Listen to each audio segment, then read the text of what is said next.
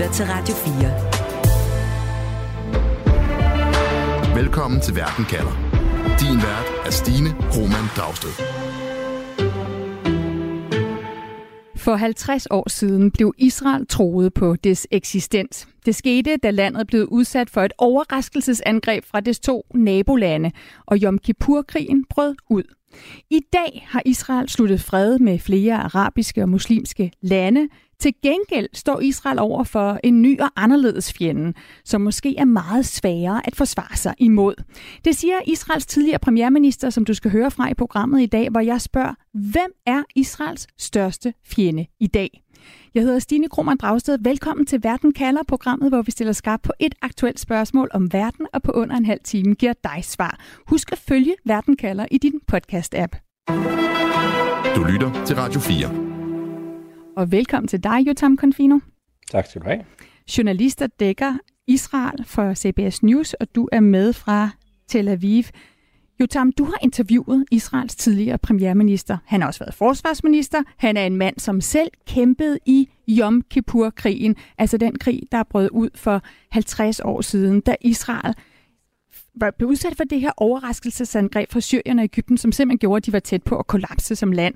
Han hedder selvfølgelig Ehud Barak, og han mener, at Israel står i den største krise siden den her krig for 50 år siden. Lad os lige høre. Here it's a crisis that starts from within Israel. We, are not fighting against external power. Ja, i dag er det en indre fjende, ikke en ydre fjende, vi kæmper imod, siger Ehud Barak her. Jotam, hvem er det, han og andre israelere kæmper imod i dag for at forsvare Israel? Jamen altså, Ehud Barak, han tilhører den fløj i Israel lige nu, som går på gaden øh, uge efter uge og har gjort det i ni måneder for at demonstrere mod øh, regeringen, ledet af Benjamin Netanyahu, og de juridiske reformer, som de forsøger at presse igennem. De har indført en reform allerede. Israel er splittet i to, og det har det været i mange år, men det er virkelig, virkelig blevet, øh, altså, det er blevet klart, at der er to Israel. Der er det Israel, som mener, at man skal fortsætte med at være det land, man hele tiden har været, hvor man har en tredeling af magten, hvor man har et højesteret, og man har et øh, parlament, og man har en, en udøvende magt i forhold til, øh, til politiet. Men det andet Israel mener, at det skal der ændres på. Altså, man skal virkelig, i virkeligheden ændre hele Israels retssystem, og det kan lyde en lille smule kompliceret, men ikke desto mindre, så er det altså det, som, som splitter landet ad, og så er det klart, så der er en masse andre underproblemer, som ligger og ulmer, som også får landet til at, at være endnu mere splittet, såsom religion for eksempel. Men Ehud Barak, han tilhører altså den her fløj, som demonstrerer mod regeringen og mod deres forsøg på at svække højesteretsmagt. Så vi har altså et spørgsmål om at øh, demokratiet er i krise. Vi har et spørgsmål om landets øh, identitet, om et splittet folk. Vi har en tidligere premiere og forsvarsminister, der taler om en indre fjende. Og så har vi også israelske generaler, der advarer om, at her og nu, der står den israelske, det israelske militær svækket hvis de for eksempel skulle stå over for et stort angreb og kæmpe en krig, som de netop gjorde dengang for 50 år siden. Jotam, hvordan hænger de to ting sammen? Hvorfor bliver militæret i Israel svækket af, at israelerne strides internt? Jamen det gør det af den helt klare øh, grund, at op mod 10.000 israelske soldater i militærets reserve har, for, har simpelthen meddelt, at de ikke længere vil aftjene, øh, eller de ikke længere vil tjene at de ikke vil møde op simpelthen i militæret. Det er altså både piloter og elitesoldater og alle former for, alle mulige former for soldater i den israelske reserve. 10.000 er utrolig mange, og når man tænker på, at reserven er en altafgørende faktor, når der for eksempel udbryder krig, sådan som der gjorde for 50 år siden, hvor reserven blev mobiliseret, så er det altså noget, som truer militæret, og det har militæret også været ude at sige gentagende gange, at de her 10.000 mennesker, de mangler altså. De mangler måske ikke i fred, altså i, i fredstid, men de kommer helt sikkert til at mangle, hvis Israel kommer til at stå i en krig igen. Det kommer an på, hvilken fjende det er selvfølgelig, men ikke desto mindre, så er det her meget, meget skadeligt for det israelske militær. Altså det, det er decideret svækket på grund af alle de her mennesker, som ikke længere vil møde op øh, og aftjene værnepligt, og det vil de så ikke, det glemte jeg at sige, det vil de ikke, fordi at de mener, at regeringen er i gang med at omdanne Israel til et diktatur, at man smadrer demokratiet, og de vil ikke, de vil ikke tjene et diktatur, som de siger. De vil ikke tjene et diktatur, og det usædvanlige jo, Tam, når man taler om israeler, det er jo, at uanset hvilket politisk ståsted de har, så har det været traditionen, at unge mænd, unge kvinder bruger mellem to til tre år på at øh, træne i militæret, på at være klar til at tjene deres land. Så er der så undtagelser for ortodoxe jøder, der er undtagelser for folk med arabisk baggrund. Hvad er det for en frygt for ydre fjender, som det israelske militær, som landet igennem historien er bygget op omkring? Man kan sige, at Israel blev jo født ud af en krig i 1948, uafhængighedskrigen, som de kalder den, hvor de blev omringet af, af omkringliggende arabiske stater og øh, vandt og blev etableret som land.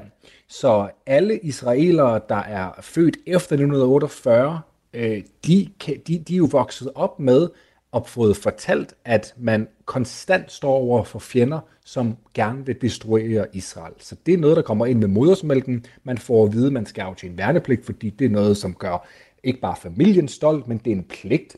Men igen, så er der jo altså det her andet segment, som bliver større og større i Israel med årene, på grund af demografiske ændringer, som ikke aftjener værnepligt. Det er for eksempel de ultraortodoxe jøder, og så er det dem, som har palæstinensisk eller arabisk baggrund i Israel. Det er cirka halvdelen faktisk, som ikke aftjener værnepligt.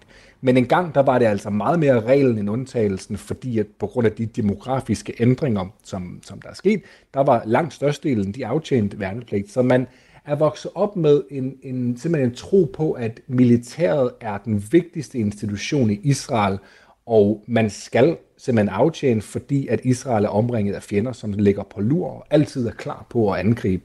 Det er noget, som er blevet rykket voldsomt ved øh, de her, øh, de, i hvert fald de seneste mm. mange måneder, netop på grund af, af de her juridiske reformer. Ja, og lige om lidt, så skal vi se på, hvem det egentlig er, der er Israels ydre fjender i dag. Altså når man er vant til at, ligesom at være opflasket med, at man er omringet af fjender, der vil udslette en. Hvem er det egentlig, de fjender er i dag? Hvem er det, øh, israelerne frygter øh, kan, kan angribe dem, som de blev for 50 år siden af Ægypten og Syrien? Men allerførst, lad os lige slå fast, hvad det er for et slags forsvar, som Israels tidligere premierminister og forsvarsminister, som du altså har talt med, hvad det er, han efterlyser i dag. A democracy should be capable of defending itself against those who are using the very tools that it provides. Very... Israel burde være i stand til at forsvare sit eget demokrati, siger Ehud Barak her. Altså, hvorfor mener han, Jotam, at øh, Israel mangler et forsvar mod landets indre fjender?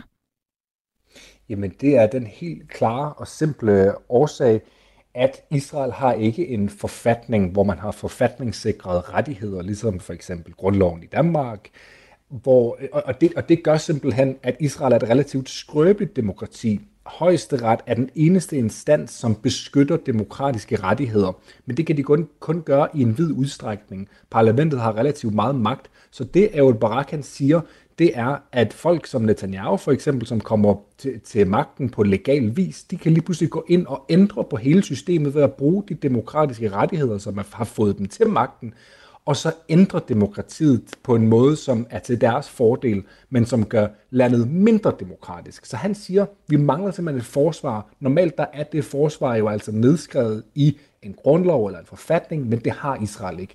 Derfor siger jeg jo et Barak, at det er vigtigt at gå på gaden, og det er vigtigt at demonstrere mod de ændringer, som Netanyahu-regeringen forsøger at indføre.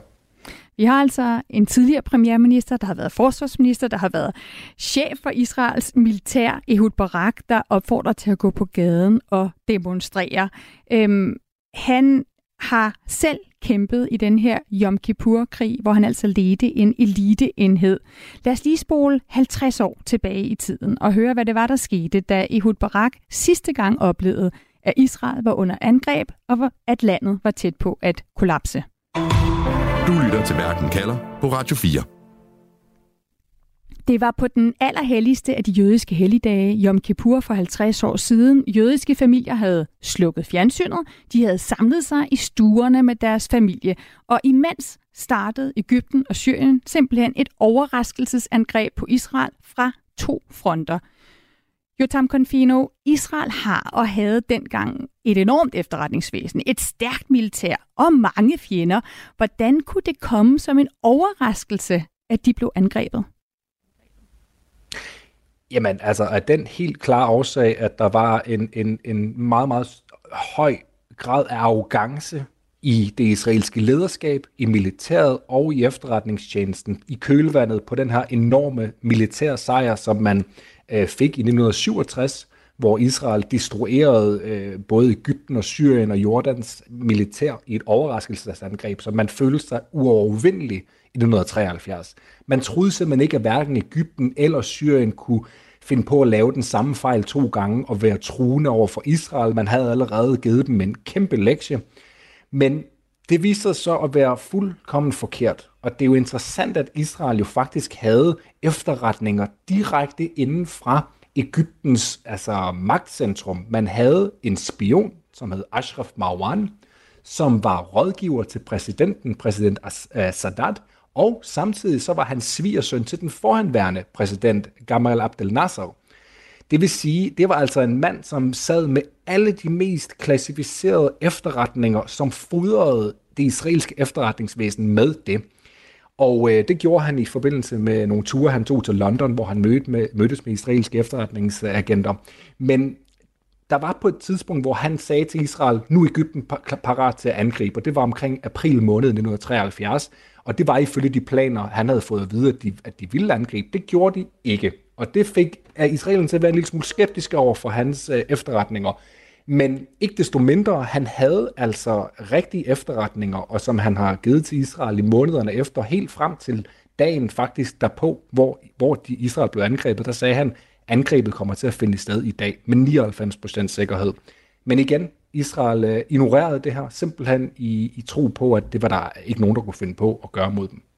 Ja, og Ehud Barak, altså den tidligere israelske premierminister, som dengang øh, leder en eliteenhed i militæret, han fortæller til dig, at politikerne jo ellers havde mange tegn på, at en krig med Ægypten var uundgåelig. Lad os lige høre. According to all signs, the Egyptians are not going to swallow the results of the Six-Day War as something permanent. Hmm. So inevitably we are heading toward a war. Ja, det er uundgåeligt, at man går imod en, en krig, fordi alt tyder på, at Ægypten ikke ville kunne leve med resultatet fra seksdageskrigen, og derfor vil der altså komme endnu en krig, siger Ehud Barak her, som du har talt med Jotam, og som i klippet jo refererer til Ægyptens store nederlag i seksdageskrigen mod Israel tilbage i 1967. Så Ægypten og Syrien overrasker Israel i et nyt angreb, som bliver starten på Yom Kippur-krigen. Hvor tæt var det på at gå helt galt for Israel, Jotam?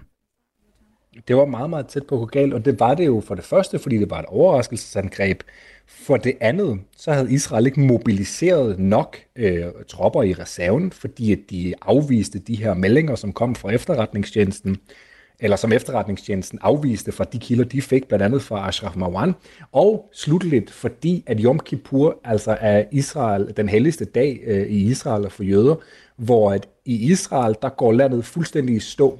Det er en dag, hvor man faster, og hvor man for mange ved, mange vedkommende beder, og hvor der ikke er trafik. Man slukker for telefon, man slukker for tv. Alt går fuldstændig i stå.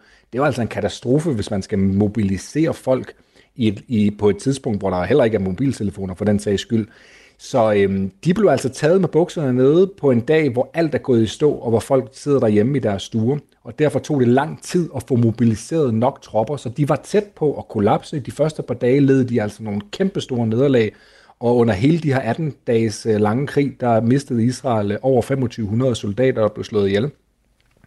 Så de var tæt på det, men de fik øh, simpelthen de fik vendt, øh, de fik altså vendt skuden, og de fik presset både Ægypten og Syrien tilbage. Vi skal huske på, at Israel kæmpede mod Ægypten nede i Sinai-ørkenen, øh, med Suezkanalen, og Sinai-ørkenen, skal vi lige huske, det tilhørte jo altså Ægypten før 1967. Det overtog Israel så igen, eller erobrede Israel i, i 67-krigen, og oppe nordpå var det altså Golanhøjderne, som tilhørte Syrien før 67-krigen, og det var der, hvor Syrien ville generobre deres gamle territorium. Mm. Så et kæmpe overraskelsesangreb, som var meget, meget tæt på for Israel til simpelthen at, og ja, og ikke at eksistere længere.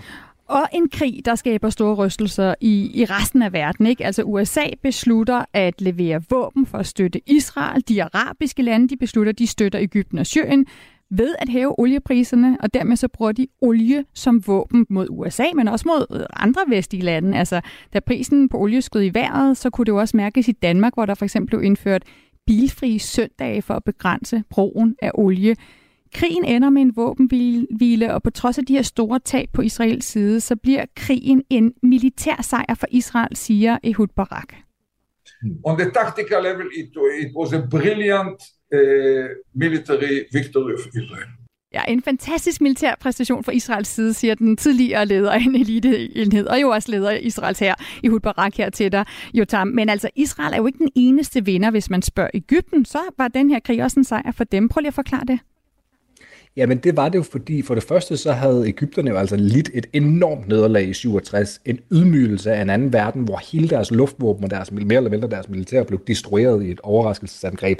Så for dem øhm, seks år senere at kunne rejse sig mod Israel, som blev set som en kæmpe militærmagt, og påføre dem så mange tabstal, og faktisk komme ind igen i Sinai-ørkenen øh, med deres tropper, det var jo en succes for dem. Altså, og vi skal også huske på, at det var en succes, fordi i kølvandet på det, der gik jo 5-6 år, så fik Ægypten forhandlet øh, en fredsaftale på plads med Israel, som betød, at Ægypten fik Sinai-ørkenen tilbage igen. Så man kan sige, for dem, der, der endte det jo lykkeligt, altså i den forstand, at de, de tabte også mange soldater, det, det skal vi lige huske at sige, øh, langt flere end Israel, men de fik deres territorier igen, og de fik deres ære igen. Og hvis der er noget, der er vigtigt i Mellemøsten, så er det altså ære.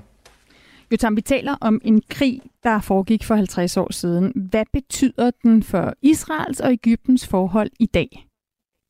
Ja, det interessante er jo faktisk, at den her øh, fredsaftale, den har jo holdt lige siden. Øh, tre år efter, at Israel og Ægypten indgik en fredsaftale i 1979, tre år senere, i 1982, der ruller israelske tanks ind i Libanon. Og, og det er jo altså noget, som Ægypten jo nok normalt ville have reageret på, men det gjorde de altså ikke. Og siden da har der også været andre eksempler på, hvor Ægypten har blevet ved med at have deres fredsaftale med Israel på trods af omvæltninger. For eksempel, da det muslimske broderskab kom til magten i 2013, det er jo et, et, et, altså et, et broderskab, som er meget, meget fjendtligt indstillet over for Israel, men de valgte altså også at, at, at, at ære den her aftale med Israel, fordi det simpelthen er i Ægyptens interesse. Så man kan sige, de er jo gået fra at være ærkefjender til faktisk at have et relativt tæt forhold, hvor man jo samarbejder tæt på alle ledere og kanter, også militært omkring for eksempel islamisk stat i Sinai-ørkenen. Øhm, så man, det, det er virkelig blevet en tæt allieret for Israel, selvom man selvfølgelig stadigvæk har ting, man er uenige omkring, for eksempel hvordan palæstinenserne skal behandles af Israel. Så fra en krig, hvor man er tæt på at ville øh, udslette hinanden, hvor Israel i hvert fald er bange for, at det er det, der kan ske, til i dag simpelthen at, at samarbejde. Lad os øh, kigge på, hvad det så er for ydre fjender, Israel frygter i dag. Radio 4. Ikke så forudsigeligt. For i dag der mener mange Israels største fjende er dem selv og den splittelse, som de står med i landet. Og alle fra generaler til den tidligere premierminister Ehud Barak, som vi har hørt fra her i dag, og en tidligere ansat i efterretningstjenesten Mossad, som du også har talt med, Jotam siger, at Israel simpelthen står med et svækket militær. Men Israel og Ægypten er jo ikke længere ærkefjender, som du lige har slået fast, øh, Jotam. Hvem er det, Israel skal være klar til at forsvare sig imod i dag? Altså, man kan sige, at fjendebilledet har ændret sig markant, øh, både fra 1948 og frem til i dag, men også bare fra 1973, hvad det var, der skete på det tidspunkt. Dengang var det for eksempel Jordan og Ægypten og Syrien, som var ærkefjender. I dag, hvis vi spoler tiden frem, så er der altså nogle helt andre fjender. Øh, hvis vi kigger på den mest alvorlige fjende, som Israel har, så er det Iran, som er en stærk militærmagt, som har ballistiske missiler, som kan ramme Israel og som kan virkelig kan smadre landet godt og grundigt. Og deres forlængede arm, Hezbollah, som er en, en militær gruppe i Libanon, det er også Israels ærkefjende. De har jo til formål at udslette staten Israel. De to snakker tæt sammen. Hezbollah har over 100.000 øh, missiler og raketter pegende mod øh, Israel og klar til at angribe øh, på, på ordre fra Iran.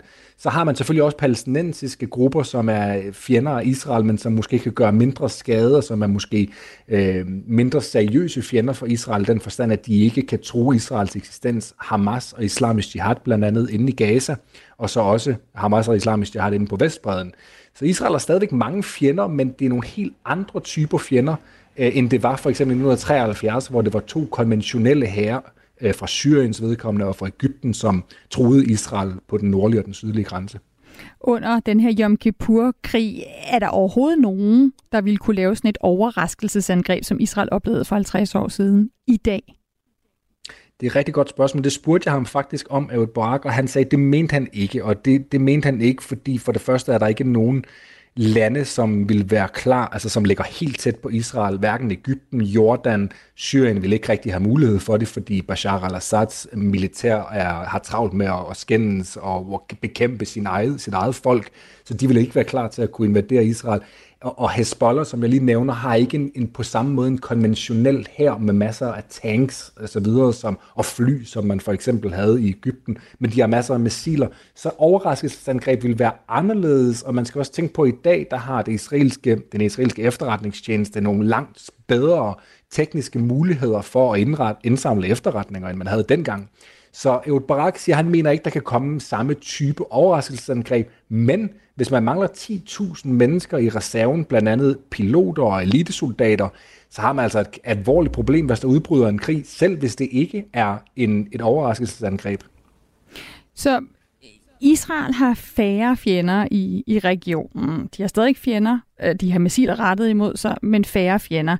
Der er lavet fredsaftaler med Ægypten og Jordan. Øh, de er endda blevet gode venner, eller ved at blive gode venner med mange af, af, af olielandene, de rige olielande, for eksempel Saudi-Arabien, de forenede arabiske emirater også.